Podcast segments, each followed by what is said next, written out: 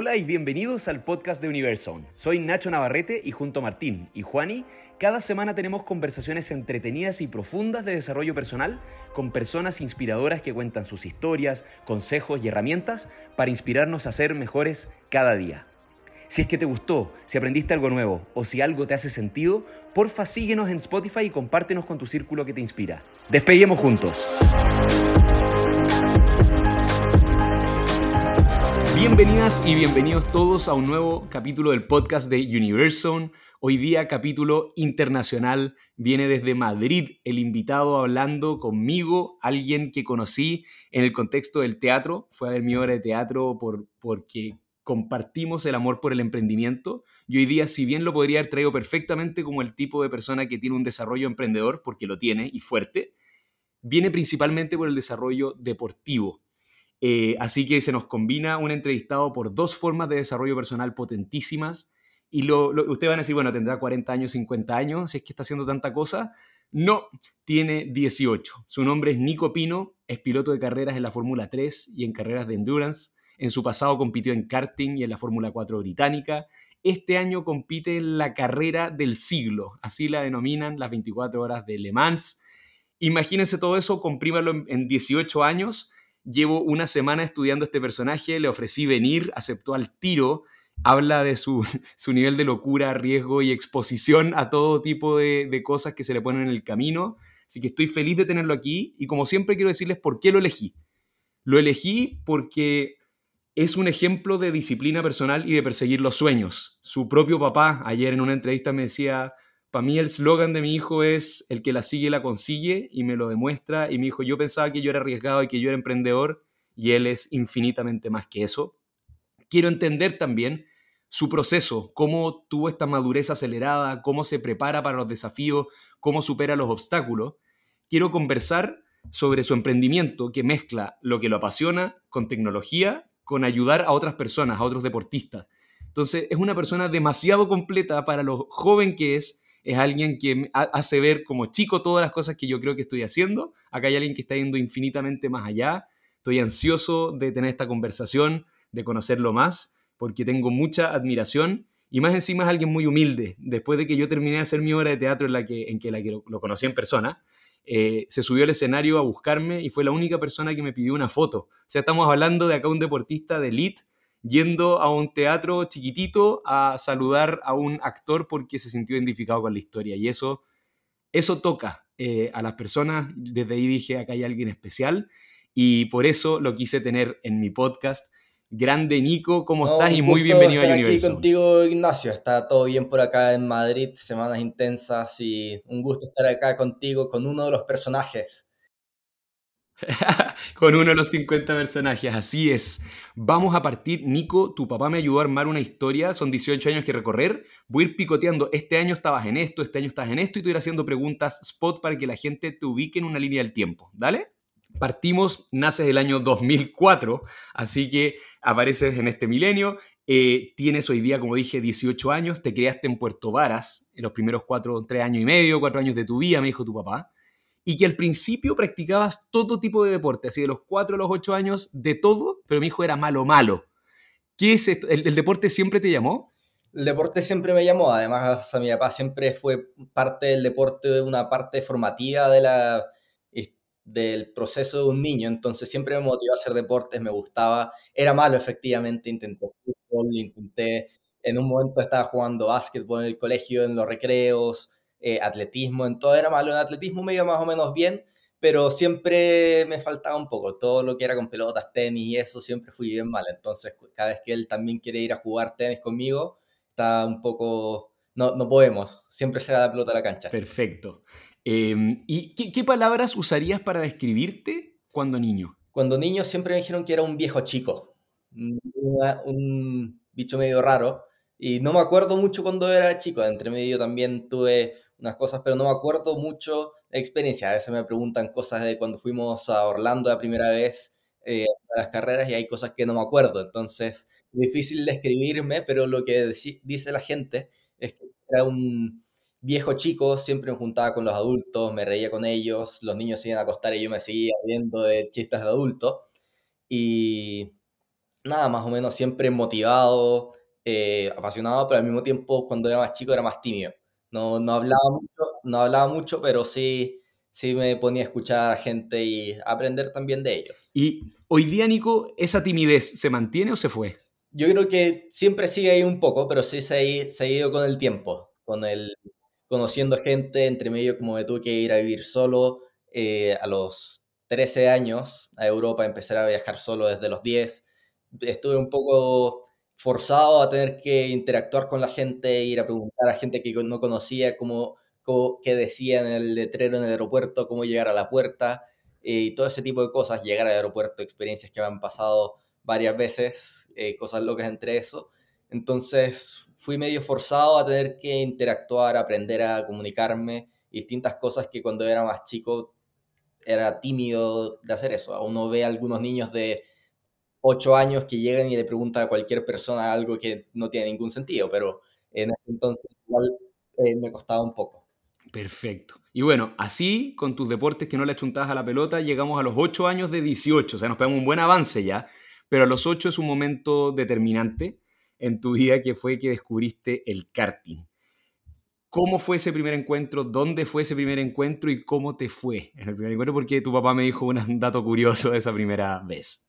Fue de casualidad en realidad. Fue con, a los 8 años, un 18 de septiembre. estábamos en el, en, yendo a comprar carne para el asado más rato, para hacer con la familia. Estábamos en la casa de mi abuela, fuimos a comprar a a un supermercado, estaba todo cerrado obviamente, y lo único que había, que es como estábamos aburridos los dos, era un karting de arriendo que estaba abajo, a mi papá le gustaban los autos desde siempre, pero nunca involucrado en esto, generalmente autos clásicos, ese tipo de cosas. Y nada, fuimos, eh, me dieron 15 minutos en los karting para niños, la primera vez me eh, estaba, me bajé, me, fui a reclamar porque el auto estaba malo, después se dieron cuenta que efectivamente estaba malo, me dieron 15 minutos más, y ahí empezó toda esta bolita de nieve, eh, mi papá luego de eso fuimos, hicimos el asado, todo bien, pero fuimos nuevamente a una carrera de karting acá en, en Chile, había una en Lampa, eh, me preguntó si es que quería un karting y efectivamente me compraron el primero unas jugueras, como todos parten, el auto más penca que había, pero con eso empezamos a correr, lo fuimos a pintar, de hecho tenía todos los logos, era un auto rojo, lo hicimos más estilo Ferrari. Y de que de hecho estamos intentando recuperar eso porque es parte de la historia. Y empezamos a competir y poco a poco eh, me empezó, em, íbamos a entrenar todos los fines de semana a las 8 de la mañana antes de que llegara cualquier persona, íbamos a las carreras, el día siguiente de la carrera íbamos a entrenar en la mañana antes de que nadie llegara. Y así empezamos a entrenar, me compraron el, el otro auto y desde ahí, con ese auto ya que era más bueno, empezamos a ganar y ahí empezó todo eh, más fuerte. Campeón, campeones Chile, fuimos a Argentina, luego Estados Unidos y así empezó esa, carrera. Wow, acá quiero hacer un doble clic en esta parte, porque como dijimos, descubriste esto a los 8 años, hoy tienes 18, ya manejaste más de la mitad de tu vida, o sea, has estado sentado en autos así y de acá todo lo que queda. Em, ¿Qué es lo que te encanta de manejar? Yo creo que por parte es la adrenalina que uno tiene y además la concentración, la habilidad que se necesita. Uno dice que es manejar autos es fácil, pero después cada vez que un adulto o amigos que llevo eh, se suben a los karting de arrendo quedan hechos bolsa después de eso y quedan nerviosos después. obviamente les gano, pero eh, yo creo que es parte de la adrenalina, del trabajo que se tiene que hacer. Ahora, obviamente, en los autos eh, grandes, pasando la etapa de karting, todo el trabajo en equipo que se tiene que hacer, el desarrollo de los autos, la parte física también del eh, física en temas de, científico que hay detrás de los autos, yo creo que es lo que me gusta también por todo el trabajo y todo el desempeño que hay que hacer para poder llegar al máximo. Cacha, Nico, que, que yo, por ejemplo, empecé a actuar en cuarto básico. Ese es, el, no, sé cuántos años tiene uno, debe ser como 8 o 10, como cerca a ti. Y fue en Perú, yo vivía en Perú, y me acuerdo como en la audición del musical, que no sé qué, y yo, yo era súper callado, no, no quería nada, pero me acuerdo exactamente el minuto que me subí por primera vez al escenario como a audicionar, y escuché que la gente se reía de lo que hacía, y cuando la gente se rió, tengo el pensamiento de esto es lo que voy a hacer para toda mi vida, cómo es posible que nunca me haya pasado. ¿Fue a los ocho años que tú dijiste, esto es lo que voy a hacer para siempre? ¿O todavía no había una decisión como tan vocacional? Yo creo que para mí siempre fui determinado con lo que me gustaba y siempre cada vez que me gustaba algo iba a dar el máximo. Entonces, para mí fue desde ese minuto que estaba decidido que era lo que me gustaba. Además, era el único deporte que era bueno eh, hasta ese punto. Entonces, ya estaba determinado que era lo que quería hacer pero para mi familia obviamente fue unos años más tarde que recién se dieron cuenta que era lo que de verdad quería. ¿y qué tan frustrante es para un piloto joven eh, lo, que, lo que amas lo tienes prohibido de hacer en la calle normal? Porque no, puedes tener una licencia para conducir fuera especial por ser conductor en pista, ¿o sí? Eh, de hecho, no. ahora las reglas obviamente son mucho más estrictas que hace unos años, hay mucho más requerimientos eh, para los pilotos en temas de salud, los temas de doping, todo eso son mucho más estrictos y también cómo te actúas en la calle. De hecho, si es que cometes algún, te quitan la licencia en la calle, te quitan también la licencia profesional, entonces es mucho más estricto eso. Pero al mismo tiempo sabía manejar desde los 14 años en un auto de calle y no podía manejar hasta los 18. Estuve cuatro años sabiendo manejar sin poder hacer nada. Entonces igual era un, poco frustrante porque mi papá me tenía que ir a pasar a, a, buscar algún lugar. Cuando estaba en Chile, llegaba al gimnasio. Siempre también dependía de él, así que ahora también se hace todo un poco más fácil. Volviendo acá entonces, ocho años descubres este amor, empiezas a trabajar en eso. A los nueve años, primera carrera en Argentina, sale a Estados Unidos. ¿Qué recuerdos tienes de tus primeros viajes como, como piloto? Más que los primeros viajes me acuerdo lo que sí en Argentina es que una, estaba el campeón argentino de ese tiempo y, obviamente era el que había que seguir, el que había que ganar y me decían, Nico, síguelo y no pares y haz todo lo que él haga. La, primera cosa, la primera instrucción que me dieron y yo siempre he seguido las instrucciones. De hecho, dentro de esas historias, una vez me dijeron, eh, Nico, entra a fondo los pits y apaga el motor. Y entré a fondo los pits, no frené y choqué en el pit, pero porque seguía las cosas literalmente. Entonces me dijeron después, sí, sigue este piloto y haz todo lo que él haga. Entonces ese piloto entra a los pits después y yo entro con él y después empieza a retar, es lo primero que me acuerdo, pero es porque me están, está haciendo las instrucciones que daba. Entonces, siempre es una, unos recuerdos que tengo también, más que en las carreras, me acuerdo que una vez estábamos en una carrera que se llama el Epcot Challenge, pero no me acuerdo mucho de la carrera, me acuerdo cuando estábamos en Disney se puso a llover y me caí. Y después me... Y eso, eso aparte me dolió. Pero, pero más que eso, esos son los puntos de la parte temprana que me acuerdo, pero luego obviamente está la, el primer World Championship que tuve que ir, el, la primera carrera que gané en Europa y ese tipo de cosas que uno se va acordando también. Eh, Porque ahí a los 10 años partes a Italia a los 13 años, tu papá me contaba, te volviste parte de un factory team asociado al Ferrari Driver Academy y después decides irte a vivir solo a Londres por dos años. ¿A qué edad tenías cuando te fuiste a vivir solo? Tenía 13, 14 años. De hecho, cuando decidí, cuando entré al factory team en Italia, ya estaba viviendo más de la mitad del año en Europa, obviamente por la visa y ese tipo de cosas y además porque era un niño solo, tenía que volver a veces a Chile o ese, tipo de cosas cuando nadie podía estar allá conmigo, porque a pesar de que era independiente, alguien tenía que estar ahí en caso de cualquier cosa y eh, además no, no, confiaban tanto aún en mí en ese punto para estar solo. ¿Qué tan fácil o difícil fue decir, ya sabes qué más, me voy a ir solo? ¿E-, ¿Era una condicionante? ¿Te, te, te limitó durante un tiempo algo o era, era un paso necesario y llegar y darlo? O sea, era un paso necesario y al mismo tiempo para mí tampoco me costó mucho, como era lo que me gustaba y además lo estaba pasando bien allá, ni me acordaba que estaba solo, eh, sin, sin, la familia, sin nadie, igual a veces me iban a ver una, una o dos veces al año, entonces igual estaban cerca y como estaba WhatsApp y todo, me llamaban, o si es que necesitaba algo, los llamaba a ellos, entonces no fue tan difícil, la parte difícil fue obviamente los idiomas cuando tenía que ir a otro lugar, o cuando iba, por ejemplo, a Francia y después nadie hablaba, nadie en el aeropuerto hablaba inglés, me hablaban en francés y no entendía, y intentar comunicarme ahí era, ese, ese tipo de cosas era lo más difícil, pero más que la parte de estar solo, como sabía cocinar, sabía hablar inglés, podía, podía manejarme un poco en el entorno y eh, ir avanzando sin ningún problema. Perfecto. irte de Chile a vivir a Londres era dejar el colegio también, a los 13, 14 años. Esa decisión la familia apaña, no apaña, cómo se toma y, cómo te educaste finalmente, porque como tú dijiste, o sea, te pregunté por qué es las cosas que te gusta manejar y qué lindo que no solamente me dijiste los aspectos como como de la adrenalina y no sé qué, sino que me dijiste también, esto requiere mucha inteligencia, esto es un, es un deporte demasiado inteligente, tiene demasiados datos. Entonces, te vas del colegio a los 13, 14, ¿cómo te educas a distancia?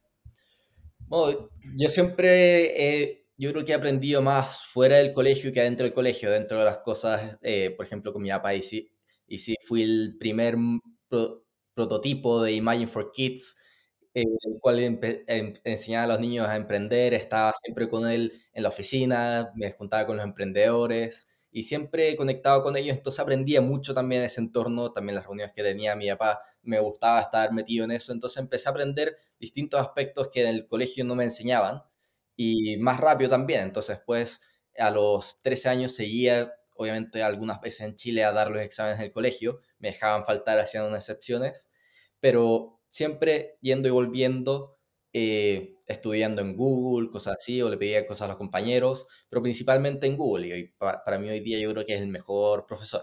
Y acá, continuando con tu historia, ya estás en Londres, tu papá me dice, pregúntale por favor, ¿qué es lo que le pasó cuando estaba corriendo en Londres y no podía seguir compitiendo porque se, se, van los sponsors, cosas así? Estamos, estás, en un, estás solo en otro continente, eres chico, tenías las cosas controladas, vas a mitad de la carrera, a mitad de la temporada y cómo, porque, porque tu papá me dijo, este es un capítulo pivot en tu vida, es como, ahí fue, me dijo, ya era maduro, dos, veces más maduro, como porque es como que tuviste que madurar a la, fuerza extrema de ahora o nunca, sal a conseguir las cosas que quieres. ¿Cómo lo hiciste? ¿Cómo? Cuéntame del, del caos mental de cómo se está acabando el sueño aquí y de cómo logras catapultarte a voy a seguir cueste lo que cueste. Bueno, ahí justo llegó la pandemia. Ahí, ahí llegó la pandemia, justo el punto que estaba ya dando este salto en mi carrera, pasar los autos de fórmula, siguiendo este sueño, obviamente poder llegar a lo máximo Fórmula 1, Fórmula E. Y llega pandemia, se caen los sponsors, obviamente en un momento tuve que volver a Chile porque estaba todo cerrado. Tomé el último vuelo que se hizo desde Heathrow a Latinoamérica. Entonces, obviamente se había cancelado todo en ese momento, pero al mismo tiempo se cancelaron todos los contratos, todo, todo lo que teníamos eh, y el presupuesto que teníamos para la temporada se fue todo, todo cuesta abajo. Entonces, no teníamos, no teníamos para poder correr y ahí me preguntan si es que quería volver a, Europa o no. Y obviamente en mi cabeza con lo que quería hacer la respuesta fue sí. Entonces me fui de vuelta a Inglaterra, obviamente empezamos a correr sabiendo que no teníamos el presupuesto, intentando buscar todos los mecanismos para poder seguir corriendo. Y en, y en un momento, obviamente, luego de seis carreras en el campeonato, tuvimos que parar de correr porque ya no teníamos el presupuesto para poder continuar con la temporada. Y dentro, obviamente, fue un momento frustrante. Mi eh, mi papá me preguntaba si es que quería volver a Chile o no, y ahí decidí obviamente que no, si es que tenía más chance de conseguir algo era desde Inglaterra que desde Chile. Entonces empecé a contactar a gente y dentro de esas cosas, seguía una de las familias millonarias en Chile me iba a apoyar con mi carrera y justo eh, cuando ya estaba todo cerrado y, y, estábamos más o menos listos, al final se bajan. Y justo en ese, en ese momento como de esperanza que uno tenía que iba a poder volver a lo que quería, se va todo de nuevo cuesta abajo. Y además, en ese minuto estaba siempre bien motivado, empecé a hacer como distintos, distintas reuniones con gente, me, me hice mi cuenta en LinkedIn, a contactar a, todo, a la, todas las personas que se te puede ocurrir. He recibido más de, de quizás 400 no hasta ahora, o 500, no, los tengo contados, de hecho, la cantidad de no que he recibido. Y más, más o menos una escala de cuántas personas tengo que contactar para conseguir un sí. Entonces, lo bueno es que ese proceso fue una parte de las cosas que te enseñaban en Imagine for Kids. No, de hecho, mi papá nos pedía al mock-up o a las presentaciones que nosotros estábamos haciendo, salir a calle, hacer entrevistas y recibir no, no lo sí, e ir a recibir no. Gente que nos dijera que no a la entrevista. Entonces, ya estaba medio preparado para eso. Pero justo en ese momento estaba en Inglaterra solo y de repente me empiezan a saltar los músculos y ese tipo de cosas. Y eso yo creo que es más por quizás es una mezcla de cosas en realidad. De hecho, con mi entrenador hoy día lo, lo seguimos viendo porque a veces pasa, pero es base, en base a algunos tipos de, eh, de hormonas, cosas así. Y cuando se mezcla, da esa reacción por testosterona, por eh, cortisol y distintos tipos de cosas. Además, con todos los viajes, afecta también. Entonces, todo eso acumulado, más los ejercicios, más eh, obviamente esa rabia quizás o ese, ese estrés, empezó a causar este tipo de, de ese comportamiento que se lo mostré a mi papá. Mi papá dice que fue quizás la parte pivot, pero para mí era más o menos normal. Eh, ya, eh, pero eso, eso obviamente me forzó a tener que esforzarme más y empezar a trabajar más para poder conseguir ese, ese sueño que quería. Entonces, luego de unos meses estando allá, volví a Chile, empezamos a trabajar eh, y justo nos contacta en ese momento un Mr. Anandani, era un italiano medio indio que nos quería apoyar en la carrera, obviamente otro millonario más, que se juntar en Milán con nosotros, pleno COVID, y fuimos para allá con mi papá. Nos junta, yo estaba en ese minuto en Madrid, eh, Madrid creo, sí, y él viene de, de Chile, y nos juntamos en Milán todo vacío, tenemos una foto en el Duomo 100%, eh, vacío, estaban solo las palomas ahí. Y una vez llegamos allá nos juntamos una persona muy excéntrica, un reloj de Audemars Piguet, un, un chaleco de zorro con colores, puras, puras cosas muy, muy, muy fancy. Y además, como todo estaba barato allá, estábamos quedando un hotel bueno, porque estaba todo botado en ese minuto. Eh, ojalá las cosas siguieran así hoy día. Eh, pero como, como estaba todo votado, estamos quedando en un buen, en un buen hotel. Llega este Mr. Anandani eh, y nos juntamos con él. Ok, teníamos los contratos hechos, como nos querían apoyar, sabían todos los nombres, la gente que no estaba atrás nuestro, la, la carrera, todo. Y en ese minuto, ok, vamos, no, querían, eh, nos querían apoyar y cuando estábamos a punto de firmar, nos llama su, como su asistente y nos pide, por favor, sean flexibles con lo que nos va a pedir. Entonces, llega, llega luego la próxima reunión y nos pregunta si es que podía, eran 3 millones eh, de euros para ese primer aporte, era plata para, suficiente para poder seguir con mi carrera para adelante y poder obviamente llegar hasta la, la etapa de fórmulas, poder probarme, poder hacer un entrenamiento muy, muy top. Eh, y era el primer aporte es el que querían hacer. Que obviamente, lamentablemente, también me gusta el deporte más caro del mundo, pero es parte de es por eso que hay que hacer esfuerzo contactando a la gente y conseguir el sponsor y todo eso. Pero llega, llega y nos, pide, nos pregunta si es que nos puede dar 3.600.000. O sea, sí.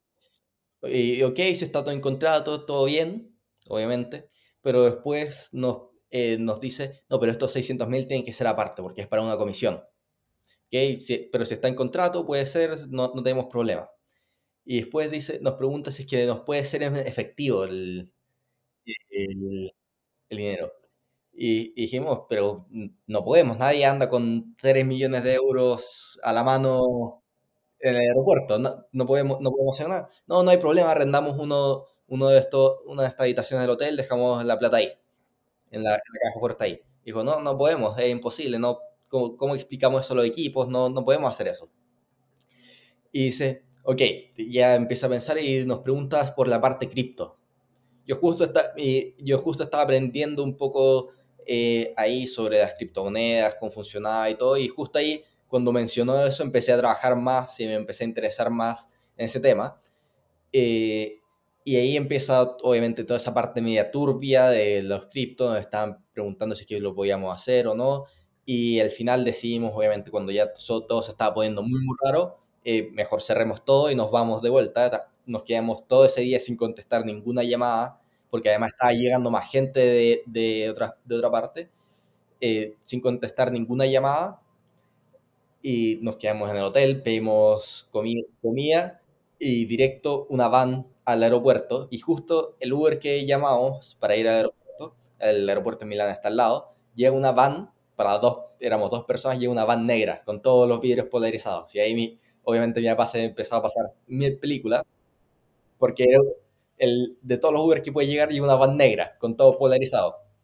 Entonces empezó a pasar mil películas, pero una vez llegamos al hotel, o sea, al aeropuerto, están los militares, nos bajamos corriendo para allá y ahí, ahí respiramos.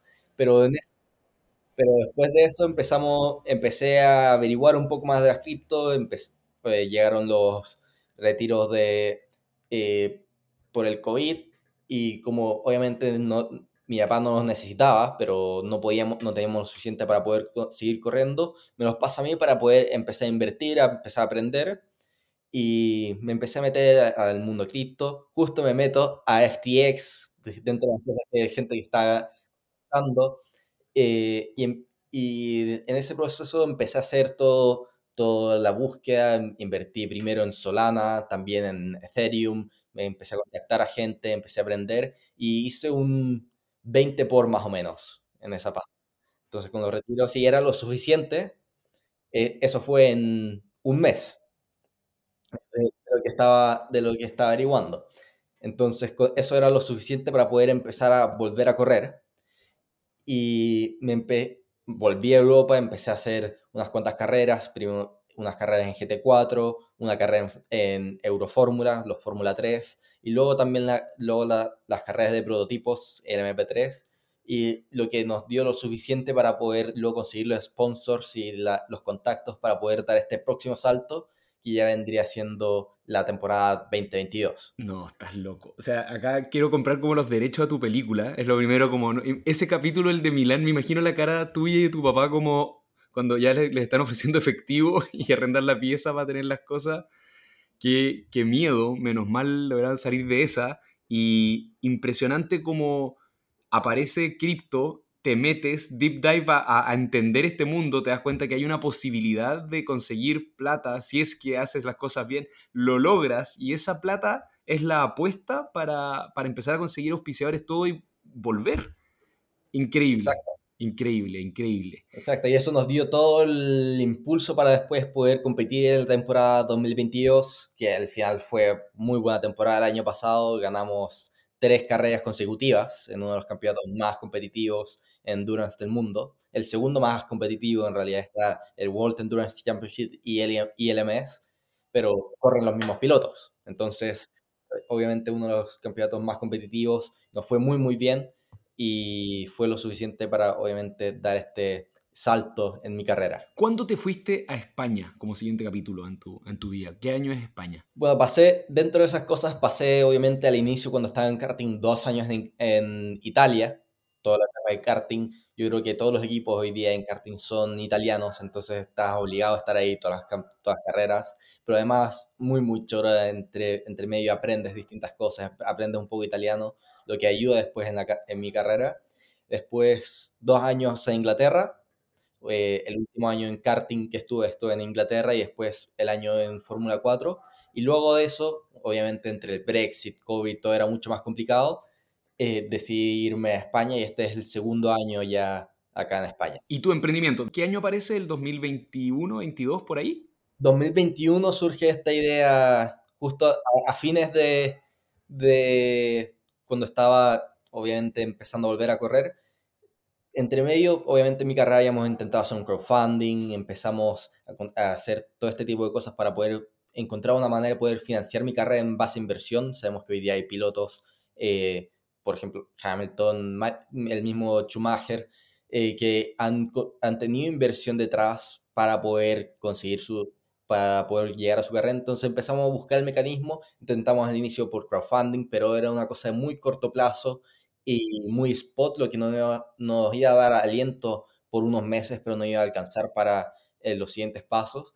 Y luego, entre las personas que empezamos a contactar en LinkedIn, está ahí Pedro Jotar, que obviamente de solo amistad y la persona que lo contactó en Inglaterra cuando está, no, no tenía nada, eh, decidió ayudarme y empezamos a trabajar en este modelo que se llamaba el Fallback Commitment, que en base a todo lo que recaudemos con, con sponsors, eh, familia, amigos, lo que sea, para correr, obviamente no, no era lo suficiente, entonces ese déficit que falta lo ponen los inversionistas. El compromiso lo, único que nosotros pedimos es el compromiso de que si no, lo que falte, el inversionista lo va a poder poner. Entonces, puede ser cero, pero eso a mí al menos me da la, la tranquilidad de que voy a poder correr y me puedo enfocar 100% en las carreras. Que eso, por ejemplo, el año pasado, que ya estaba con la tranquilidad de que iba solo a correr, fue quizá uno de los mejores años hasta hoy día en, eh, en mi desempeño como deportista, porque estaba 100% enfocado en lo que tenía que hacer y nada más. Entonces, como estaba, eh, estaba eh, sacamos ese modelo y empezamos, empezó a funcionar para mi carrera. Hoy día hay inversionistas detrás que nos están apoyando y nos están permitiendo seguir con esto.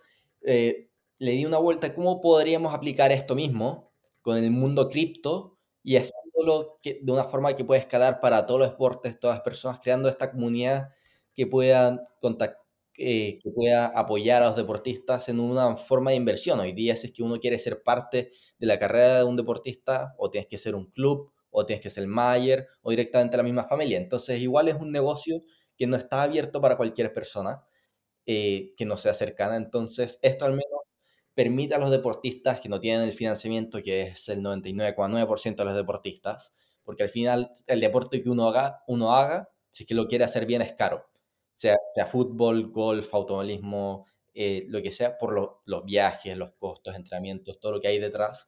Entonces, ¿cómo hacer que esto, este, este mismo modelo que tenía yo para mi carrera, hacerlo que escale? Entonces, ahí nace eh, CryptoSport, en ese entonces ahora es C-Sport, eh, que es un nuevo modelo de financiamiento para los deportistas en base a Web3, creando estas comunidades donde los deportistas pueden ofrecer estas experiencias, ofrecer estos proyectos, donde las personas pueden invertir desde cualquier parte del mundo, que esa es la idea, sin límite de fronteras o de cualquier tipo de cosas de tipo de inversión, para que el deportista pueda competir y de cierta manera tú recibiendo un equity a futuros dependiendo si es que se transforma o en profesional o no. O al, mismo tiempo, si eres un aficionado, por ejemplo, imagínate en sentarte en la banca junto a Messi. Eso es una experiencia que nadie tiene y solo, por ejemplo, hoy día Paris Saint Germain o, eh, o Argentina puede ofrecer.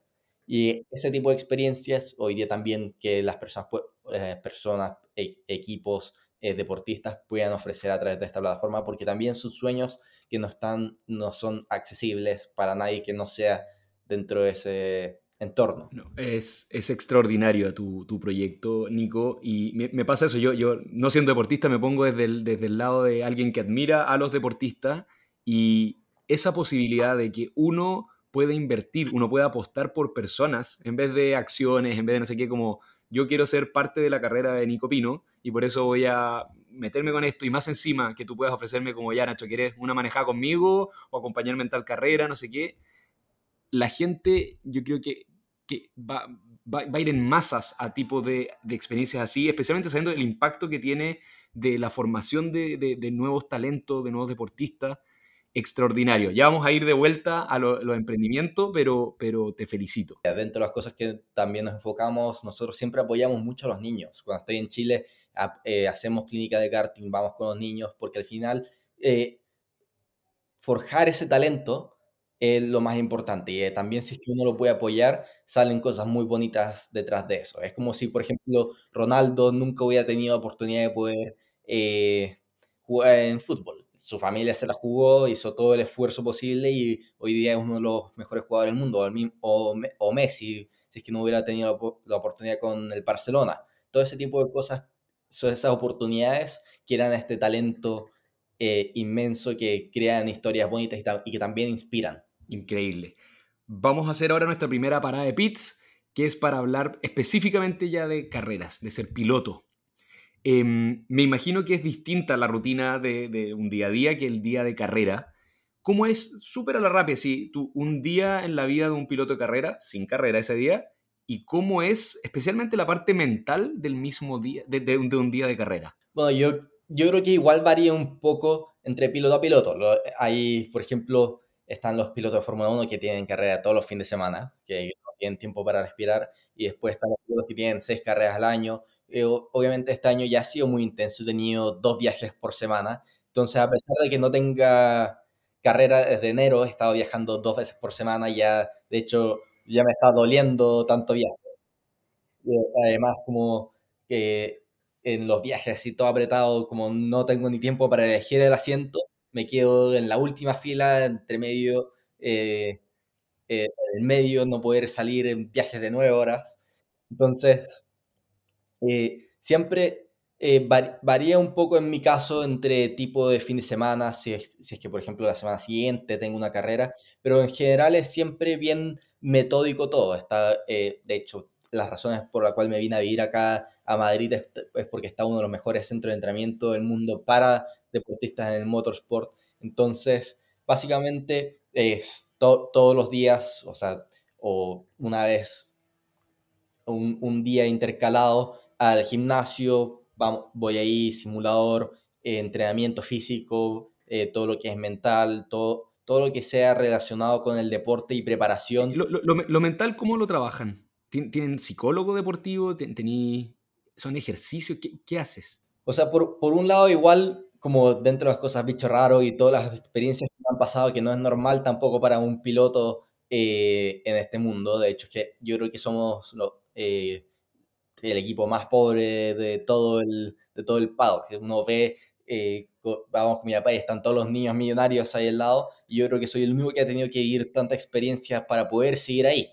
De, entonces, eh, dentro de esas cosas, como de, bicho raro, ya me han pasado tantas cosas en el pasado que igual, de cierta manera, soy más maduro que otros pilotos. Entonces, eh, siempre puedo, mantengo la calma de cierta manera más fácil. Uno de los pilotos que estaba dentro del management también me preguntaba cómo podía mantener la calma cuando todo se está desmoronando en la última carrera.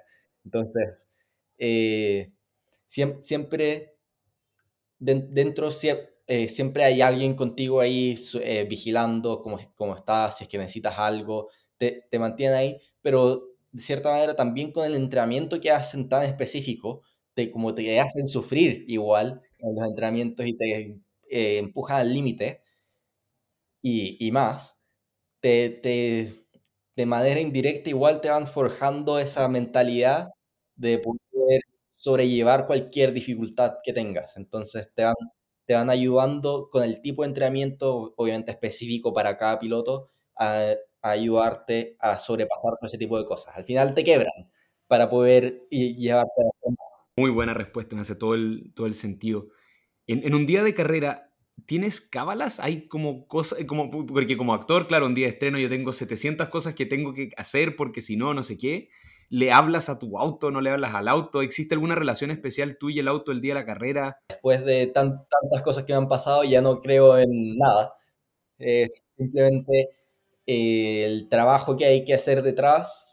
De hecho, hay, a uno de mis madres también le frustra a veces lo calmado que estoy para, algunos para los fines de semana de carrera, porque dentro de los emprendimientos, las cosas que tengo que hacer, todo eso, me he enfocado en estar mejor preparado que que los otros. Entonces, una vez llega, llego al día de la carrera, ya está todo tan claro y me enfoco en trabajar con los, con los otros pilotos, con el equipo, todos los aspectos que si es que tengo que preocuparme de algo el día de la carrera, es porque algo hicimos mal. Entonces, eh, ya está todo bajo control y no hay nada por lo cual hay que estar nervioso. Está el plan A, B, C, D hasta la Z. Entonces, no hay, eh, si es que pasa algo, ya está todo bajo control, sabemos cuáles son los procedimientos, entonces no hay ninguna cabala detrás. obviamente está todo el entrenamiento previo que hay que hacer y toda la preparación, eh, tanto física, del auto, ingenieros, data, que, sí, que así hacemos y en el caso que haya, haya algo urgente que haya que revisar, está, está siempre alguien ahí que te que puede ayudar. ¿En qué está tu cabeza en la línea de partida? ¿Está en silencio está hablándote como loco, como ya, acuérdate de no sé qué. ¿Cuánto hablas a ti mismo? Mira, el año pasado no hice ninguna partida, eh, por ejemplo, las carreras de endurance, que son las más frustrantes, eh, porque de las, las, partidas más frustrantes, porque son carreras de cuatro horas y se puede morir todo en la primera vuelta. Y, te, y después todas esas cuatro horas se, se murieron. Pero este año, por ejemplo, tenía que partir las 24 horas de Daytona. Como ahí he hecho la, clasifica, la clasificación yo, hice la pole y todo, tenía que partir yo la carrera para también llevarnos los puntos de la clasificación que habíamos llevado, que son puntos importantes también al final del campeonato, cada punto cuenta al final. Y obviamente igual medio nervioso porque era la primera vez que partía una carrera larga, larga con distintas categorías detrás, con distintos eh, autos, pero como me había preparado igual y igual soy medio mañoso para las distintas cosas, tengo mis mañas para poder sacar un poco de ventaja a los otros o no. Eh, estaba, estaba más tranquilo que nunca al final. De hecho, tengo, por ejemplo, me están monitoreando todo el día, tengo la WUP acá o el, o el anillo que me van midiendo pulsaciones también. Y ahora si es que me meto a ver dentro de las actividades, las pulsaciones todas estaban más bajas que nunca, estaban a, 100, a 110 pulsaciones por minuto, que es como estar caminando casi, cuando estás en la parte más tensa de la carrera. Entonces, dentro de todo, al final, como no sé qué estaba pensando en realidad, no, yo creo que estaba cantando alguna canción que me ha pasado una vez. Una vez dejé la radio abierta y estaba cantando adentro del auto, en, la, en medio de la carrera. Cuando preparé toda la entrevista, como dije, como qué cosa quiero saber súper específica de, de, ser piloto, eh, eh, eh, me, me, costó redactarla, pero, pero ¿cómo conjugas, cómo, cómo combinas la mentalidad de reacción inmediata que tienes que tener en una, en una carrera con la de estrategia a largo plazo? Porque guardando las proporciones, yo estoy haciendo una obra de teatro, estoy actuando y te estoy tratando de hacer reír a ti, y si es que te reíste en esto digo, ah, le gustó este personaje, voy a, voy a ser más exagerado, no sé qué, eso es inmediato, es como estoy sintiendo la temperatura al tiro. Pero también, como es un monólogo, sé que tengo que acordarme de qué personaje viene en la próxima escena, que no sé cuál. Ese es mi largo plazo. Lo tuyo es lo mismo, pero con riesgo vital y con otra gente jugando en paralelo a ti, que tú no puedes predecir qué es lo que van a hacer o no hacer. ¿Cómo combinas la inmediatez con el largo plazo? Bueno, obviamente ahí viene toda la parte de estrategia. Eso es todo, el manejo del auto, las cosas que hay que hacer. Por ejemplo, en Daytona son 24 horas, pero dan puntos por, por hora. Entonces, igual la posición importa dependiendo de qué estés. A las 6, a, las 6 horas o a las 12 de la mañana, eh, siempre, todo, ese, todo ese tipo de cosas, o sea, 12 de la noche, te dan dando puntos. E igual se ponen a pelear entre medio eh, de la carrera, entonces hay ese tipo de urgencia de tener que estar adelante lo otro y te, se pone a pelear, a pesar de que es una carrera larga, empieza a tomar más riesgos, porque esos puntos importan al final. Entonces, igual está todo lo que es eh, el riesgo y la recompensa que hay detrás. Eso es siempre lo que hay que tener en cuenta cuando estás compitiendo y que es lo más importante. Entonces, también, por ejemplo, con el equipo eh, hacemos gráficos de la pista, si es que hay una curva que puede ser a fondo, que ganas menos de una décima, pero el riesgo es 10 veces mayor. Obviamente decidimos no hacerlo porque guardas el auto, hay menos chances de chocar, se guardan los neumáticos, combustible, entonces siempre están este, esos factores del riesgo-recompensa que hay que tener en cuenta. Pero obviamente si, si es que uno se pone medio caliente dentro del auto, o te intentan pasar o empiezan a, a surgir distintas cosas, eh, hay que siempre mantener esa calma mental para no cometer ese error y que toda la carrera se vaya, eh, todas esas 24 horas desaparezcan. Y para alguien tan ajeno de lo que tú haces, ¿cómo es adentro del auto? Eh, ¿Cómo es? ¿Te sientes apretado? ¿Es caluroso? Eh, me imagino que acá hay mucha fuerza manejar como por, por la velocidad en la que estás, como mantenerte recto. ¿Cómo es estar dentro de uno de estos autos? Lo, mejor que lo puedes describir como para alguien que, quiere sentirse adentro. Es como un sauna. ¡Oh, no! Es como un sauna tirándote de un paracaídas, quizás. Una ¡Oh, ya! Piensa dentro del auto. Bueno, los termó, hay como unos termómetros por si acaso, para, porque si es que llega a cierta temperatura, el auto no puede seguir. Porque es. Pero pueden haber 50 grados dentro del auto, 60. la, la carrera en Barcelona Barcelona el año pasado, eh, uno de mis compañeros estaba desmayando después de la carrera porque estaba, hacía tanto calor adentro. Y estábamos en el podio, habíamos ganado la carrera, pero estábamos sosteniendo él en el podio, eh, recibiendo, porque si no, no podía subir, no podía subir las escaleras. Entonces, eh, y al mismo tiempo con toda la adrenalina, aún no me he tirado de un paracaídas, está dentro del backlist, pero me imagino que con la adrenalina que debe ir detrás, debe ser un sauna con paracaídas. Buenísimo, así se llama el capítulo, yo creo.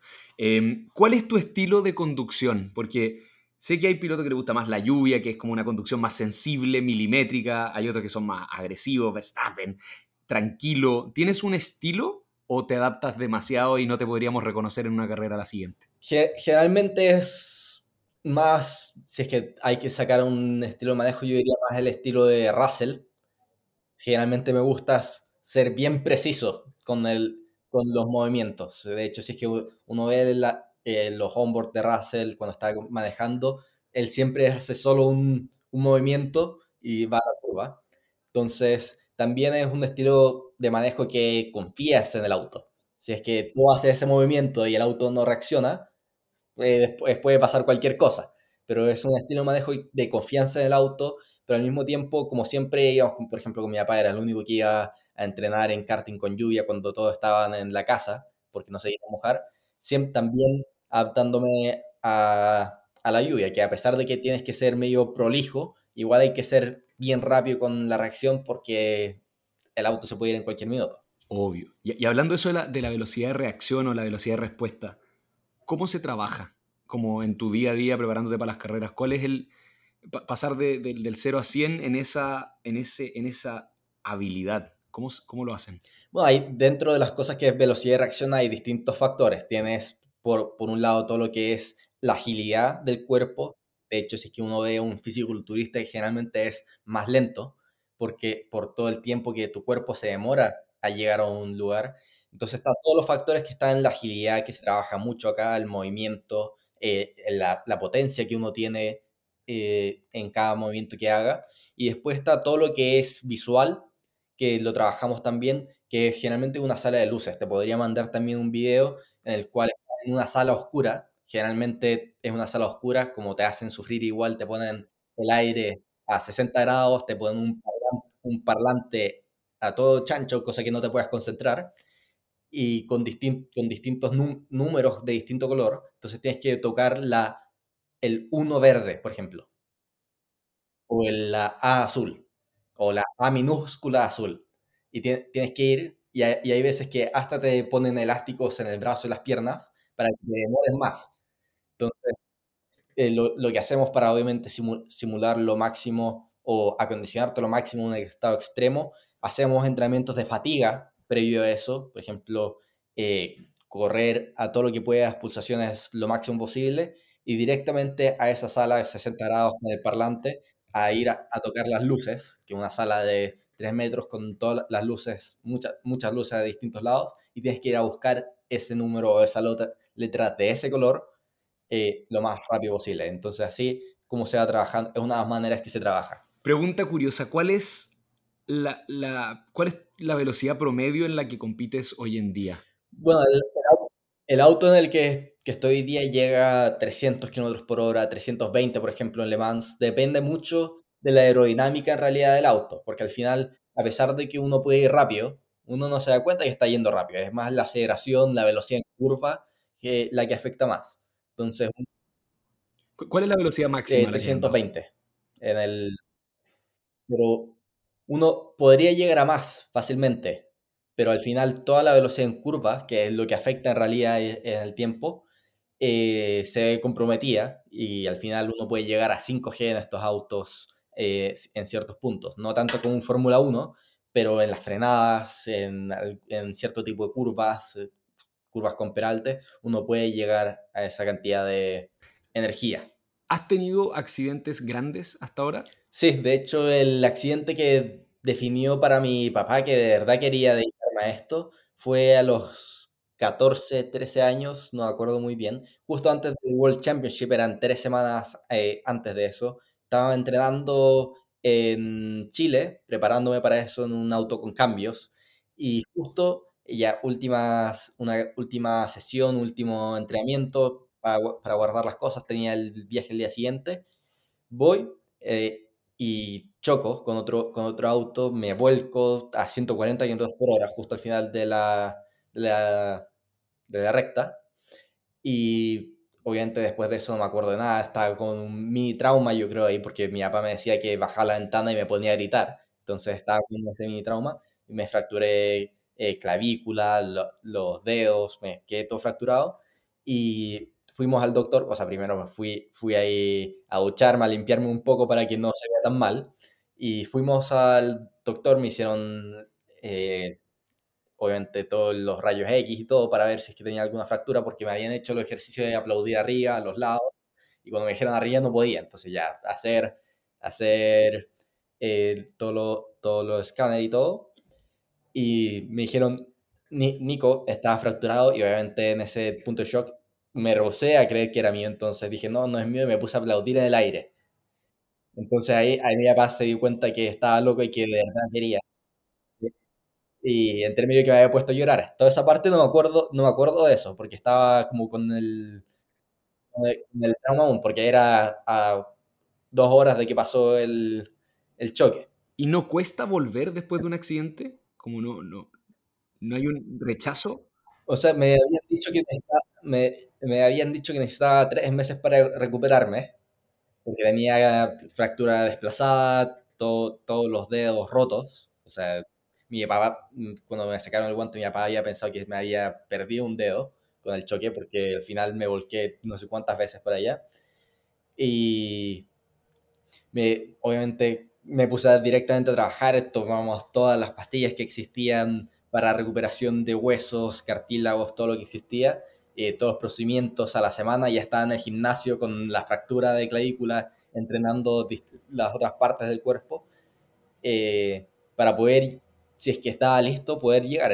Y a las dos semanas fuimos al doctor, o sea, no, a los 10 días fuimos al doctor para ver cómo había progresado, obviamente seguía todo bien, eh, que me había recuperado más rápido de lo que era, pero que aún me faltaba. Entonces ahí me volví a, trabajar, ya estaba moviendo, a las dos semanas estaba moviendo el brazo, y ya la tercera semana, cuando ya estaba, eh, tenía que irme al World Championship porque partía, teníamos, mi papá me dijo, Nico, esta es decisión tuya si es que tú no seguías 100% recuperado, obviamente, pero si quieres ir, vamos, pero si es que te llegas fracturado o pasa algo, este es el fin de tu carrera, porque obviamente hay que firmar eh, de que estás bien, de que estás en condición para competir y si es que no, puede, te pueden quitar la licencia, cualquier cosa. Pero en ese punto, como estaba eh, loco por eso, eh, dije, dije que sí.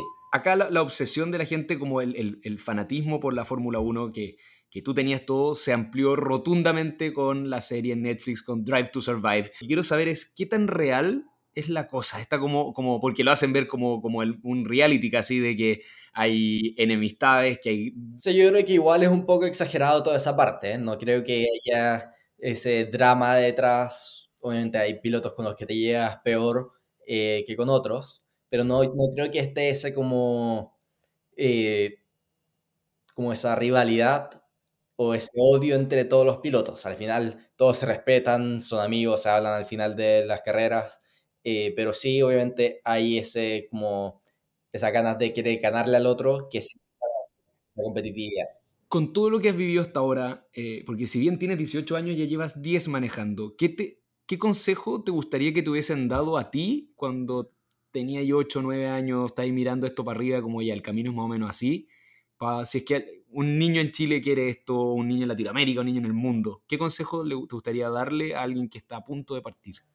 Bueno, un piloto que está, un niño que está a punto de partir, obviamente que sean determinados, que aprendan distintos idiomas, que saquen ese miedo de pedir ayuda, que es el principal, escuchar, escuchar los consejos que dan los otros en el tipo de manejo, lo que sea, si, aun, o, aunque no sepan mucho, hay gente que eh, nunca ha manejado en su vida, pero igual entiende un poco, siempre conseguir esos, eh, escuchar esos consejos, porque al final es toda la etapa de karting, cuando uno está partiendo, es una etapa de aprender. Uno no, no sabe todo cuando está en karting, eh, yo recién empecé a entender algunas cosas que no entendía en karting cuando pasé a los fórmulas. Entonces, siempre escuchar esos consejos, trabajar, ver todos los aspectos, obviamente tomar todo en cuenta, todo lo que sea alrededor. Yo cuando no pude estar compitiendo, me enfoqué en, ser el mejor preparado físicamente. Entonces, entonces, si es que pasaba algo, poder ganarles de, en algún otro punto, si es que, por ejemplo, hay una carrera que justo hacen 40 grados ese día, eh, eh, una carrera demandante, sé que voy a estar mejor preparado, así que a pesar de que sea más lento, voy a poder eh, dar más que el resto. Entonces, todos esos pequeños aspectos, tomarlo en cuenta y obviamente la determinación yo creo que es lo más importante. Y la disciplina también, pues, porque dentro de las cosas cuando estábamos partiendo con mi papá, todos los fines de semana, los domingos en la mañana o el sábado en la mañana, me hacía levantarme a las seis y media para, para salir a las 7 y yo tenía que preocuparme de todo, de que estuviera el auto, de que estuviera el, el casco, que estuviera todo, y muchas veces se me olvidaba el casco. Entonces, todo lo que es de la disciplina es muy importante. Muchas gracias por esos consejos, muy, muy buena la respuesta. Y quiero pasar rapidito a Le Mans, esta, bueno, también como quedaste segundo, estuviste en podio en las 24 horas de, Daytona, que es una carrera símbolo mundial. Em, ¿Le puedes explicar en brevísimo a la gente, porque quizás es una carrera que alguno no, no ubica, en qué consiste y, y qué significó para ti? Bueno, obviamente fue una de las carreras más importantes, yo creo que hasta ahora, uno de los mayores hitos. Una carrera de 24 horas, como bien dices, que se que eso hay 3 a 4 pilotos en el cual hay que vas intercambiando porque no puedes competir 24 horas. Al final, a pesar de que uno cree que es solo un auto, igual es muy demandante eh, y porque no está toda la asistencia del volante como están los autos de calle normal. Al final estás yendo por el detalle y todo es el feedback que te da el auto es importante. Y una carrera de 24 horas, obviamente, el cual hice, partimos primeros para esa carrera y aquí hice la pole y que fuimos liderando toda la carrera hasta tres horas del final cuando tuvimos una falla eh, electrónica, bueno, mecánica electrónica, porque se había roto el escape y rompió unos cables del auto, el cual nos hizo entrar a box, pero fuimos los más rápidos durante toda la carrera, dominando 100% la carrera, eh, con algunas peleas entre medio, pero sacando ventaja, íbamos dos vueltas adelante del segundo para ese punto cuando tuvimos la falla, pero obviamente una carrera de 24 horas, cualquier cosa puede pasar, Está, había chance de que pudiera llover, eh, habían autos que estaban saliendo, había distintas cosas que estaban, eh, que pueden pasar en una carrera de 24 horas. Obviamente es una carrera que muestra quién hace el mejor trabajo. Y obviamente en este caso se escapó de las manos por algo que nadie en el equipo pudo haber previsto, una falla mecánica en el auto. Primer chileno en la historia en subirse al podio en esta carrera. Es un, un hito gigante, algo para estar orgullosísimo. Y ahora más encima fuiste citado a la carrera del siglo. ¿Qué es la carrera del siglo? la carrera del siglo es las 24 horas de Le Mans, es la edición 100 de las 24 horas. De hecho, están agotadas las entradas a las dos semanas que salieron. Y ahí es, por ejemplo, donde entra nuevamente ese sport en el cual en cualquier tipo de eventos como este, 24 horas o eventos que están agotadas entradas, solo los pilotos o los equipos tienen entradas aún para, para ese evento. Entonces, todo ese tipo de experiencias se pueden ofrecer para el público, los aficionados, pero el, esta carrera del siglo obviamente es una carrera importante, estamos con muy buen equipo, estamos preparando todo 100% para eso, todo obviamente contando, tomando en cuenta todo lo que es la temporada, pero haciendo mucho trabajo, estábamos el otro día en un aeropuerto haciendo test de aerodinámica solamente para esa carrera, haciendo cambios para, para arriba, para abajo, viendo todo cómo afecta eh, la aerodinámica para esa carrera ya que es eh, las 24 horas de Le Mans, obviamente en Le Mans en Francia, que es una carrera histórica donde hay millones de pilotos que han estado ahí. Alonso ha ganado esa carrera, entonces una, una carrera importante. Todo el mundo va a estar viendo eso, quizás una de las carreras con más espectadores en, el, en la historia y, y al mismo tiempo con mucha cobertura televisiva. Entonces, ser una carrera difícil, el nivel es muy, muy alto porque al mismo tiempo es parte del campeonato del mundo de endurance. Y nada, va a ser una experiencia entretenida. El año pasado ya estuve ahí en la carrera telonera de las 24 horas para, para simplemente poder preparar, conocer el circuito, porque es que se abre solo una vez al año para esa carrera, porque es semi callejero, porque cruza, cruzas por la calle, es un evento de dos semanas, donde estás toda una semana en preparación de entrenamientos y luego la semana siguiente con la clasificación y las 24 horas. Perfecto. Entiendo que hace más de 25 años no ha participado alguien de Chile en esta carrera. Exactamente, así que va a ser bien un hito para eso. vamos a intentar que se pueda haber un broadcast en Chile. Es para estar orgullosísimo, Nico, impresionante lo, lo que estás logrando. Te quería preguntar ahora, ¿qué, ¿qué fortalezas, habilidades o aspectos de tu personalidad se deben a la al oficio que elegiste? Yo creo que el deporte formó el 90% de, de mi personalidad hoy día, entre todo el esfuerzo que he tenido que hacer para poder conseguir lo que he querido y todas las personas que he tenido que conocer, yo creo que el 90% de mi personalidad ha sido forjada 100% por el deporte. y obviamente por las cosas que me enseñando mi papá, pero que iba 100% también relacionado con esto. Entonces, es una de las mezclas que uh, yo creo que han forjado esta personalidad más o menos rara, que yo, ahora, ahora que miro detrás, para atrás sí es rara cuando voy conociendo más gente o me voy haciendo más amigos que, o más cercano a otras personas, eh, me doy cuenta que sí, sí, era media, media rara esta personalidad, pero que me ha permitido llegar hasta donde estoy hoy día. Claro. ¿Y qué, qué, es lo más difícil de la vida que elegiste? Lo más difícil es tener que levantar capital para la carrera.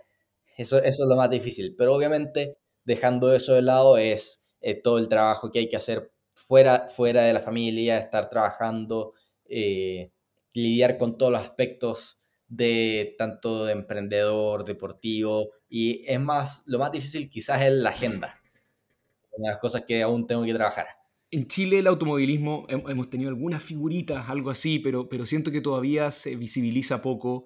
Más que decirte como si es que está muy precario o no, ¿qué te gustaría que pasara para que fuera distinto? Más o menos general en el deporte, no solo en el automovilismo, me gustaría que también los niños fueran involucrados, porque si es que uno ve hoy día, por ejemplo, en el pádel, fútbol, cuando uno ve generalmente a las familias jugar, el que juega es el papá, el que está involucrado en eso. En cambio, la diferencia, eh, bueno, el, por ejemplo, un país que hoy día está arrasando en muchos de los deportes como Noruega, hay programas 100% para los niños y los papás tienen que ser también los, parte de los entrenadores para poder formar estos talentos. Al final, como se demora tanto eh, la familia en decidir que el hijo o la hija empiece a desarrollarse en el deporte, se va perdiendo un poco ese talento y esa etapa formativa y después cuando van a, Europa también parte la mentalidad. Más, más lo que me gustaría cambiar en general es la mentalidad que hay detrás, porque uno después dice cuando va a competir afuera que eso, los otros deportistas son unos alienígenas. Al final no son alienígenas, simplemente están mejor preparados, es porque han hecho mejores decisiones, están trabajando más y es por eso que al final lo lleva a eso. Y es un poco cambiar la mentalidad de cómo se ve el deporte en general en Chile. Y también todo el apoyo que hay que llevar detrás, porque al final es difícil, obviamente en específico de Chile, que estás lejos, hay poco apoyo financiero eh, de, parte de las marcas y todo lo que hay detrás. Eh, es difícil, obviamente, porque también tienes que ir afuera a competir. No es como que estuvieras ya en Europa o en Estados Unidos, donde el nivel ya es alto tienes que salir a desarrollarte como deportista. Excelente.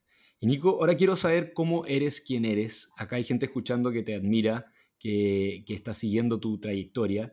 Y le pregunté a tu papá cuáles son los hábitos que hacen a tu hijo o tu hijo. Y bueno, partió con una enumeración larga. Me dijo ya, el 80% se queda en disciplina. Me y siempre fue así. Me siempre fue muy disciplinado. Yo creo que eso viene desde más chico aún, porque cuando antes antes de que me metiera al karting jugaba con los Hot Wheels. Entonces, en la disciplina que tenía, era, tenía que hacer una, un camino por toda la casa de mi abuela, cruzando por la, por la mini piscina que teníamos, por, todo, por todo el lugar, hasta que volviera al punto que tenía que llegar. Entonces me pasaba todo el día, tiraba mil scotch por la casa, por las camas, por todo, hasta que lograra, hasta que lograra hacer ¿Qué te hace disciplinado, Nico?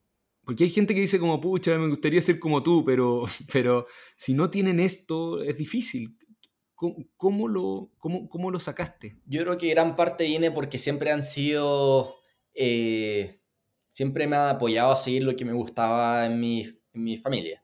Entonces, dentro de las cosas como siempre he hecho lo que me gusta, me, me ha impulsado a esforzarme por eso, porque me apoyan en lo que hago, pero al mismo tiempo, si es que eh, mi familia o mi papá o el que sea lo quiere más que yo, hay algo mal. Entonces ese apoyo va a ir bajando un poco. Entonces siempre me han, siempre me han eh, ayudado a seguir lo que me gusta. Y más, más que nada porque eh, yo creo que una cosa media natural en, en este camino, dentro de la parte de lo que es disciplinado, es toda la determinación de querer ser el mejor también en lo que hago, lo que me ha ayudado a, saber, a encontrar más o menos, quizás de suerte, lo que tengo que hacer para ser mejor que los otros, en lo, que me esté enfocando. Además de la disciplina, tu papá dijo, tiene rutinas clarísimas, que tú ya lo dijiste, eh, rutina clara. eh, que eres muy apegado al plan, em, eres autónomo, que creo que es fundamental para, e, especialmente esto que te toca estar a distancia haciendo lo que, lo que amas. Despierta muy temprano para entrenar, se alimenta sano, y me dice, y uno que le encanta a él dice que ustedes conversan una hora al día, por lo menos todos los días, entonces que mantienes la relación con él muy, muy viva. Em, ¿Algún hábito de estos que, que profundizar o alguno que, que, le faltó en la lista a tu papá? Yo creo que este lo tiene bastante completo. Yo también él me conoce bastante bien. Y yo, es de las pocas personas quizás que entienden 100% mi, mis características, aunque tampoco la puede entender, eh, tampoco la entiende el 100%. Yo creo que yo la entiendo eh, cómo reacciona a algunas cosas. Pero eh, yo creo que dentro, dentro de todo lo profundizó bastante bien. La parte, yo creo, lo que quizás me ha ayudado más es todas las habilidades que me, ha ido, que me enseñó desde chico, toda la parte emprendedora, eh, todo, por ejemplo, la parte de recibir los no, esforzarse, la creatividad, todo ese tipo de cosas que me fue inculcando desde chico, yo creo que me ha ayudado a hacer esa, tener esa disciplina, determinación, porque al final son cosas que aprendí a una edad que casi nadie aprende. Qué lindo que dijiste eso, Nico, porque a tu papá le pregunté cuál era tu habilidad secreta y me dijo, ya, la disciplina, ya, ya te lo dije, pero me dijo, lo que sí, mío tiene la capacidad emprendedora y que, que, tú has sido la versión evolucionada de eso del nada es imposible, y me dijo, si él, él realmente siente que si tiene un 1% de posibilidades, se la va a jugar por ese 1%. Me dice, nada de lo que hace mi hijo es seguro. Así que tu, tu, papá identificó esa, esa arista, como esa, ese, ese ADN que te pasó emprendedor. Eh, ¿Cuál es tu habilidad secreta? Y además lo, y además lo impulsó. Entonces, se, se, se crió desde desde bien chico eso. ¿Qué te hace distinto? Porque todos los que deben ser pilotos de automovilismo deben ser disciplinados en mayor o menor medida.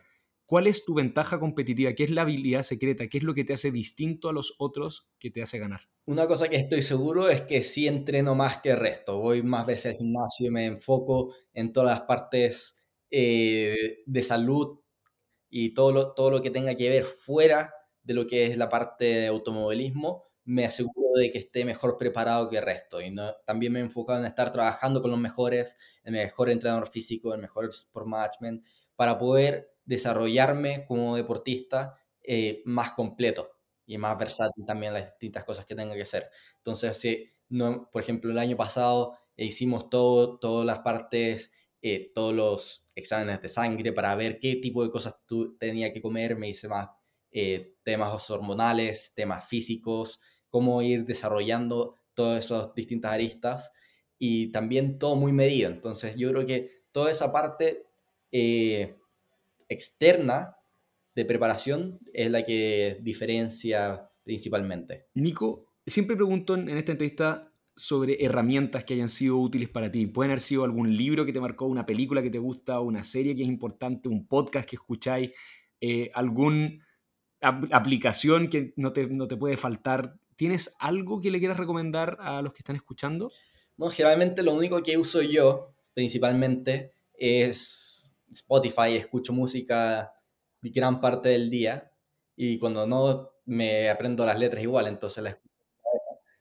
Entonces, yo creo que principalmente es la cosa que algo que alguien pueda tener día a día es algo que le guste. Un, por ejemplo, algunas de las mañas que yo tengo eh, que llevo para mí en los viajes, cosas así, son los puzzles de metálicos, que no son los puzzles tradicionales, pero son como rompecabezas, eh, que los llevo conmigo cuando estoy aburrido, cuando estoy eh, con tiempo para pensar, llevo o pongo, o pongo música o pues empiezo a, a descifrar estos rompecabezas para mantenerme activo durante el día y al mismo tiempo desconectarme también un poco a pesar, a pesar una de las cosas que también afecta mucho en esto es que, por ejemplo, algunos deportistas no saben cómo desconectarse. Eh, veo algunos pilotos que estuvieron todo el día en la pista, se, está, se estuvieron esforzando, pero apenas salimos de la pista y vamos a comer, siguen hablando de carreras. Entonces igual está todo ese factor de también poder desconectarse y disfrutar que muchas personas o otros deportistas no saben hacer, que es también disfrutar el proceso, a pesar de que lo estés pasando mal, es disfrutar ese proceso. Qué linda esa frase. Y tú también tienes una exigencia adicional, Nico, que, que como tú dijiste, muchos de tus colegas son hijos de millonarios o vienen ya con las cosas bien resueltas. Tú has tenido que salir a, a buscar la plata, has tenido que emprender para hacer lo que te gusta. Y me imagino que debe haber cierto como advertencia del mundo como, oye, o eres deportista profesional o eres un empresario, emprendedor, todo. ¿Cómo compatibilizar? Porque es una necesidad al final y más encima te gusta. ¿Cómo se compatibiliza? Bueno, ser deportista ya es un emprendimiento en sí. De hecho, si que uno ve la carrera, tienes la parte que inicia, la, el Valle de la Muerte y después la fase ascendente. el Valle de la Muerte para muchos deportistas en el automovilismo es cuando están cruzando la etapa Fórmula 4, Fórmula 3. Porque ahí es cuando está todo muy tenso, eh, el nivel se vuelve mucho más alto, llega la presión de distintas personas, hay más expectativas y a pesar de que hayas, te haya ido muy bien en karting, no significa que te vaya a ir muy bien en los fórmulas o en las, las siguientes categorías. Entonces, esa etapa es la parte en la que empiezan las distintas eh, la, la presión e-, externa, el cual muchos deportistas terminan retirándose, pero en y al mismo tiempo en distintas disciplinas. Pero eh, en sí ya es un emprendimiento, entonces bastante fácil si es que uno hace, hace las conexiones correctas de que sea bastante similar. Entonces se entiende ya de cierta manera de cómo se tiene que trabajar, pero obviamente hay que entender primero y hacer las distintas similitudes eh, y esas conexiones. Porque al final el deporte es un negocio también. No, me, hace sentir muy paralelos el emprendimiento y el, deporte ahora que lo hablas así, o sea, lo de recibir los no para que te preparó tu papá como emprendedor, como en, en el deporte, el nivel de riesgo al que te expones en una u otra cosa, disfrutar el proceso, esta cosa es día a día eh, muy bonita tu, tu, respuesta. O sea, cualquier talento, en realidad cualquier talento puede ser un emprendimiento. El mismo, por ejemplo, un actor, te pueden decir 20 veces que no a una audición o a un teatro y la vez que te dicen que sí, la rompes y después todo, todo, todo sale distinto. ¿Quiénes son tus inspiraciones? Acá le pregunté a tu papá y él me rellenó varias, no te las voy a decir, voy a solamente tener la satisfacción de hacer un check mental de cuánto te conoce tu papá, pero desde, desde tus cercanos, familia, amigos, que sea, hasta me gustaría saber tu inspiración en el mundo del karting, como mira, mi referente fue tal, en los pilotos profesionales actuales, en los históricos, en el deporte en general, porque mi hijo, él ama el deporte en general también, y tu emprendedor favorito. Vamos por la familia. Por la familia, definitivamente mi hermano el Titín, mi hermano chico. Eh, él él nació con una enfermedad genética, pero obviamente es un amor. Es, de hecho, quizás de las personas más motivadas que hay y al mismo tiempo le encantan las carreras, me llama todo el día. Hay, hay, veces, que hasta lo tengo que bloquear porque te llama 20 veces al día y después estás durmiendo a las 2 de la mañana y empieza a llamar, obviamente, porque no sabe, porque tampoco entiende, eh, no entiende qué, qué, cosas están pasando, el cambio de hora, eso no lo entiende. Y quizás también una de las personas más genuinas que hay. De hecho, si es que él ah, es de la, siempre te va a decir la verdad. Y aunque, y cuando él dice mentira, sabe que está diciendo mentira, y te dice, Titín, ¿hiciste esto? Dice, no, no largo.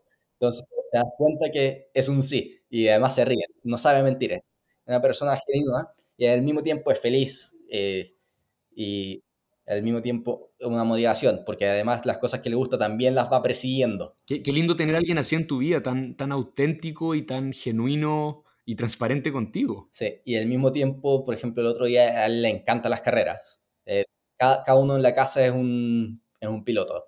Por ejemplo, mi, mi, papá es Norris, yo soy Verstappen, él es Leclerc. Entonces, cada uno es, es un piloto y siempre, siempre pelea conmigo porque le termino, le termino ganando. No estoy haciendo nada, pero pelea, pelea porque le gano, porque él tiene esa cabeza y, el otro, y quería ir a andar en karting porque le quería manejar conmigo. Entonces me puse yo en un karting en el otro, porque igual maneja, se sube el simulador, me hincha para que prenda el simulador, se suba. Entonces él se podía manejar y después sale feliz. Entonces todo, todo eso es muy, muy bonito. Y de las etapas del karting, ¿quién, quién admirabas? Patrick Hayek, que estuvo, desde, que estuvo conmigo desde los nueve años como mecánico, como coach, y al mismo tiempo siempre conectado con él. Después salió campeón del mundo unos años, unos años después eh, nosotros ya sabiendo que él lo iba a hacer, pero eh, él en la etapa de karting, luego en la etapa ya más de fórmula, autos, está de la etapa actual, está Hamilton, Russell, eh, Alonso, pero principalmente esos son los actuales. Si es que esto hubiera sido el año pasado, hubiera sido eh, Vettel y Hamilton, pero hoy día es Hamilton Alonso por las características que tienen, la cantidad de trabajo que ponen. Si uno ve Alonso y Hamilton, quizás deben ser de los más machacas en el deporte y eso es una de las cosas que también me enfoco mucho por todo el trabajo, obviamente, que hacen fuera de la pista. Y de históricos en el automovilismo, Schumacher, Bruce McLaren por también la parte emprendedora eh, y esos principalmente. Y Ayrton Senna también por el manejo que tenía. ¿En deporte en general alguna inspiración deportiva? Y el deporte en general, Nadal y Federer. ¿Y, en el, ¿Y en el mundo emprendedor? En el mundo emprendedor yo creo que Elon Musk, porque él es de los que hace eh, posible lo que le, todos decían que era imposible. Literalmente.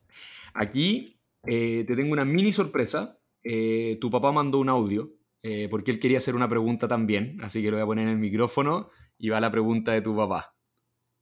Nicolás, tu padre por acá desde Punta Arena hoy día, y me pidió que te hiciera una pregunta eh, sobre ti y que pudiera hablar un poquito de quién eres. Y te quiero preguntar, yo creo que muchos de los que te conocen y la familia y todo quisieran saber, ¿cuál es el real motivo por el cual un piloto va a Polonia en plena guerra cuando se activa con eh, Ucrania? El equipo o había otro motivo más que haga ir cuando pasan tanques por la, por la calle y hay un niño menor de edad caminando por Polonia? Cuéntala firme. Bueno, ahí estuve, fui, fui una semana a Polonia, estuve todo eh, fui, eh, estuve, de hecho, justo en la semana que estuvo eh, Biden en Polonia dando su anuncio, estaba yo en medio de la calle, no había nadie, no había nadie, estaban, obviamente estaba, se habían prendido las luces amarillas, no había nadie, yo estaba parado solo y de repente desaparece la gente y para, pasa un convoy con todos los autos, con el auto de Biden ahí adentro. Eh, yo no, entendía nada, pero fui dos días al equipo y después el resto algo que no voy a poder contar hasta más adelante. Te trato, te trato de emboscar tu papá, impresionante. Un saludo a él ahí si, si está escuchando. Nico, vamos llegando ya al final de esta carrera. Quedan cinco o seis preguntitas rápidas.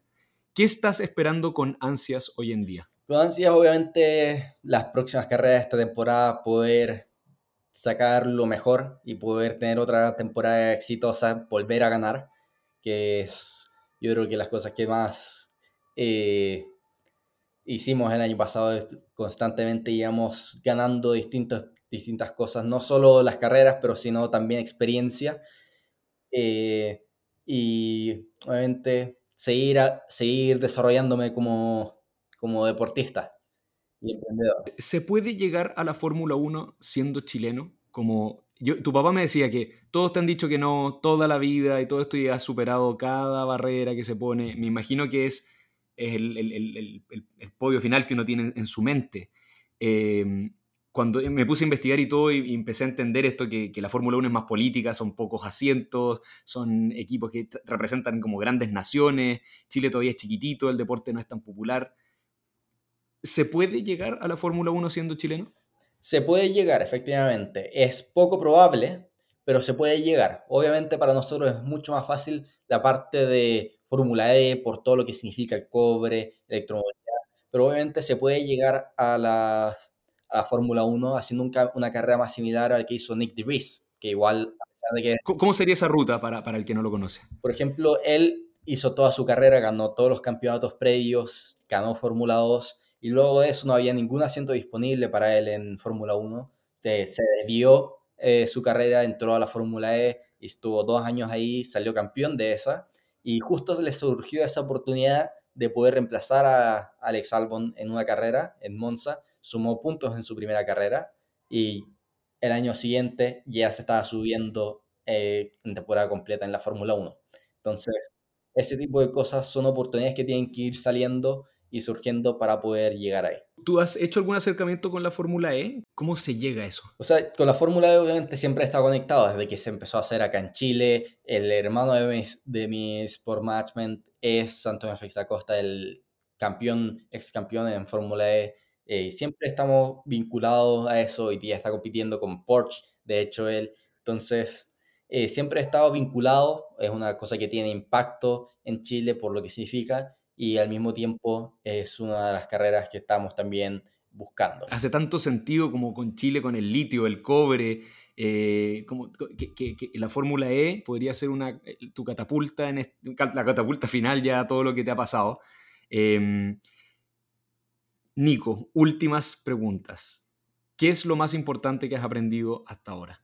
Lo más importante quizás bueno, aparte de todo lo que es la comunicación, eh, poder interpretarse con distintas personas, conectar con ellas, yo creo que es eh, la capacidad de poder estar solo es la más importante. De cuando estando solo en, en Europa, yo creo que no muchas personas podrían haber hecho eso tan jóvenes, de, eh, en especial con otra cultura, estando con gente que uno no conoce. Yo creo que esa capacidad es las cosas que más ha ayudado eh, y esa habilidad en realidad, porque tampoco es una cosa que se puede aprender eh, leyéndola o ni siquiera o, o, por experiencia, es una habilidad que tenía quizás desde más chico eh, de saber hacer las cosas solo y poder jugármelas por mí mismo. ¿Cuál es el propósito de tu vida hoy en día al menos? El propósito de mi vida. En, realidad, aún no sé si es que hay un verdadero propósito. Está obviamente toda la parte de, de obviamente, llegar a la Fórmula 1, Fórmula E, llegar a la máxima categoría, ser un deportista de elite, pero al mismo tiempo eh, ayudar a todos los niños, a niños con special needs, a gente con mi, como mi hermano, eh, poder ayudarlos a ellos a encontrar otras cosas, cosas que los puedan eh, promover porque al final son personas muy bonitas y todo lo que puede hacer para poder ayudarlos a impulsar ese talento y ayudar a los niños, yo creo que es lo principal eh, lo, en la parte como propósito. Para terminar, Nico, con la gente que te está escuchando hay de todas las edades, hombres, mujeres, todos los intereses, etcétera. ¿Qué consejos te gustaría darle a la gente que, que escuchó tu capítulo? ¿Qué te gustaría que les quede? Que les quede más que nada es ser perseverantes, tomar todos los no posibles, que muchas veces sí es frustrante. El, toda la parte, obviamente, de ayudar, a otras personas que generalmente eh, hay mucha envidia por las personas que, y eso limita mucho a ayudar a los otros. Y obviamente seguir, seguir ese sueño eh, sin importar qué tan difícil sea, porque si es que hay ese 1% de probabilidad, eh, puede pasar. Y siempre está esa fe en que pueda pasar. Nico, gracias por esta conversación. Una hora y media hablamos de tu vida. ojalá pueda entrevistarte en 18 años más para la, segunda mitad, que va a ser una locura, si es que este es el primer capítulo. Em, me inspiras mucho, eh, siendo que soy harto más viejo, no soy deportista. Eh, transmites algo muy especial, desde el amor con el que hablas de tu hermano, de cuánto te refieres a tu papá, de lo humilde que eres para aconsejar a las personas, em, las cosas que has vivido, esas, esa soledad de tener que vivir en, otro continente, pero para cumplir tus objetivos. Me acuerdo de ti la primera vez que te vi, no fue la obra de teatro, la obra de teatro fue cuando dije, ya, es extraordinario que hace alguien tan seco felicitándome a mí. Yo me acuerdo de ti de 11, 12 años, casi con las patas colgando en una silla, sentado en Imagine Lab, en la incubadora de, negocios de tu papá, y eras un niño que estaba mirando todo lo que estaban haciendo todos los emprendedores de esa incubadora, y desde ahí era como, ¿qué hace un niño aquí? Eh, que debe ser probablemente la historia de tu vida, rodeado de más adultos y gente hablando de negocio. Em, y desde ahí era como, qué raro, qué raro, yo no sabía que eras piloto. Y cuando ya tu papá me cuenta de eso, lo encontré increíble que todos sus socios estaban girando en torno a tu carrera y ahora que aparecieras en mi obra de teatro y conectaras porque se trata de emprendimiento y a ti eso, eso eres un emprendedor como deportista. Em, ya me venía hace tiempo haciendo esta, estructura de, quién eres tú, hablando una hora y media directo contigo en esto que es mi privilegio, porque al que gana soy yo. Ayer me dediqué a investigar sobre carreras de auto como nunca en mi vida, nunca pensé que iba a poder hablar de estos temas. Eh, me inspiras muchísimo, como digo. Espero que la gente que escuchó esto lo disfrute tanto como, como lo disfruté yo. Eh, sigue así, no hay nada que cambiar. Eh, vamos a estar atentos a tu carrera del siglo. Imagínate, ¿quién, quién puede decir que es tú, lo que le llaman la carrera del siglo? Eh, es único lo que estás pasando, es mérito de todo tu esfuerzo. Felicitaciones de parte de mía y de todos los que estén escuchando. Y si te quieres despedir, ahora el micrófono es tuyo. Sí, no, muchas gracias y obviamente un gusto estar aquí contigo y ojalá también siga yendo todo espectacular allá con Not Working. además, muy bonita la obra y, y, también me imagino una parte de muy real, en especial en el final. Así que no, muchas gracias por todo. Gracias, Nico. Entonces, estuvimos con Nico Pino aquí eh, nuestro grandísimo piloto de carreras chileno. Eh, síganlo en sus redes sociales, sigan su carrera, eh, apóyenlo y atentos también a su emprendimiento Seasport. Muchas gracias por escuchar y nos vemos la próxima semana. Chao, chao.